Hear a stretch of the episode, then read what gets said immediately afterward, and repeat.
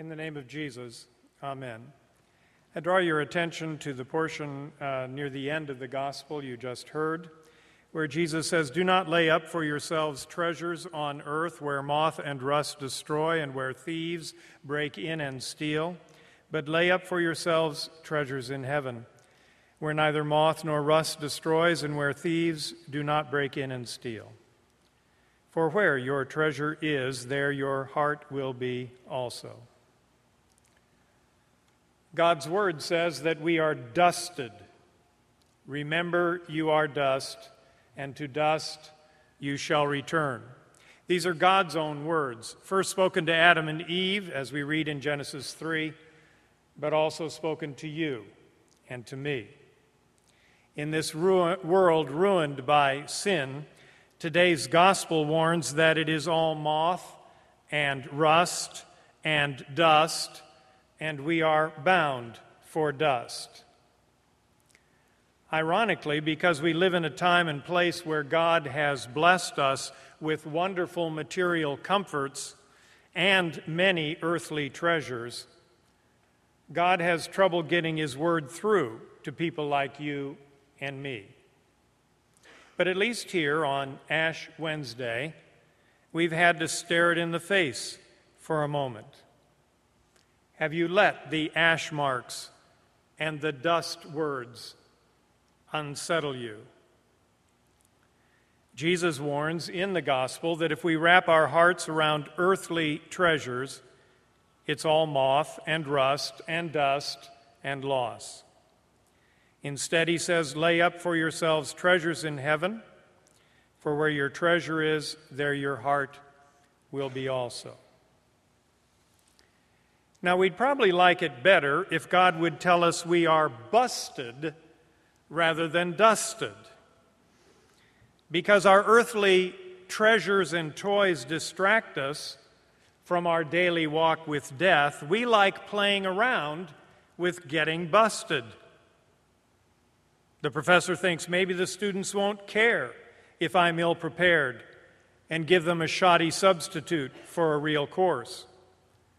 The students think maybe the professor won't notice my multiple absences. Or we all think maybe God won't notice or care that I don't have much place for trusting Him in my daily life.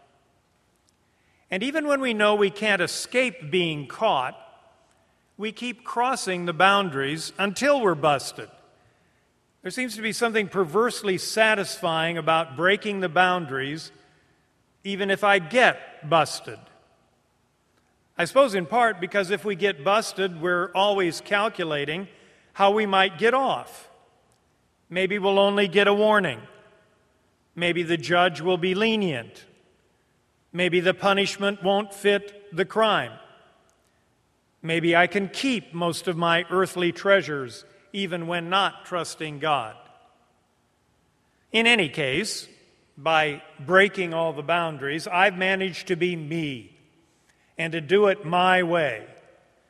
And that gives me satisfaction, no matter what the penalties are. Well, God clearly knows all about our perverse games. He diagnosed them right away from the start with Adam and Eve. And Ash Wednesday's dusty words from Genesis 3 are very plain. God knows that the sin we play around with keeps sucking the life right out of us. So God doesn't mince words. Remember, you are dust, and to dust you shall return. That's final. There's no perverse satisfaction. There's no keeping our earthly treasures. There's just death. You know, Jesus was very hard on the religious people of his day, and the reason is that religious people especially like playing the busted game. I'm me, I'll do it my way. I just hope the penalties aren't too big. Look what perverse things we religious people do with Jesus' death on the cross for our salvation. We calculate that we like the game of getting busted. And we note that for some strange reason, Jesus died so that we could go on playing this perverse game. We sin, God forgives for Jesus' sake, so we can keep going out to the edges, breaking the boundaries. And when we're busted, we can always think, God will be lenient for Jesus' sake. But Ash Wednesday and Lent put an end to this foolishness. Before we hear that Jesus died for our salvation, we first must hear that we are dusted. Remember, you are dust, and to dust you shall return. In this Lenten season, we enter now into Jesus' suffering and death to learn how much more he has done for us than simply forgiving us and leaving us to play our little sin games. Jesus knows that we are dusted. He knows that sin is sucking the life right out of us, no matter how our earthly treasures distract us and how lively we happen to feel today. The wages of sin is death. Jesus doesn't change that. Jesus himself, though sinless, takes on our sin and suffers our death. And we too suffer moth and rust and loss and death. Jesus doesn't change that. Instead, through his death and resurrection, he gives us a whole new life, treasure in heaven. We are baptized into his death, we die with him.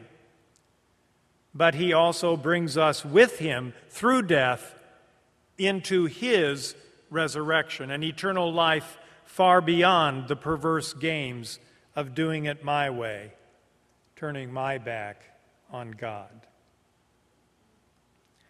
So Lent begins with remembering that we sinners are dust and are returning to dust. We should stop pretending otherwise. We should stop playing the deadly games of sin. Stop pretending we can do pretty well without trusting God day by day. And then, right in the midst of Lent, we find real and eternal hope. Because Jesus wondrously shared our sin and our dying, he also then can share with us his resurrection and his living. We have treasure in heaven. We can give up faithlessness and lovelessness. Baptized into Jesus, we need fear no moth, nor rust, nor dust, nor death. Christ is bringing us through to his righteousness his salvation, his eternal life. Amen. So may God's peace, which passes our human calculations, keep our hearts and minds in this Christ Jesus through this life, through death, to eternal life. Amen.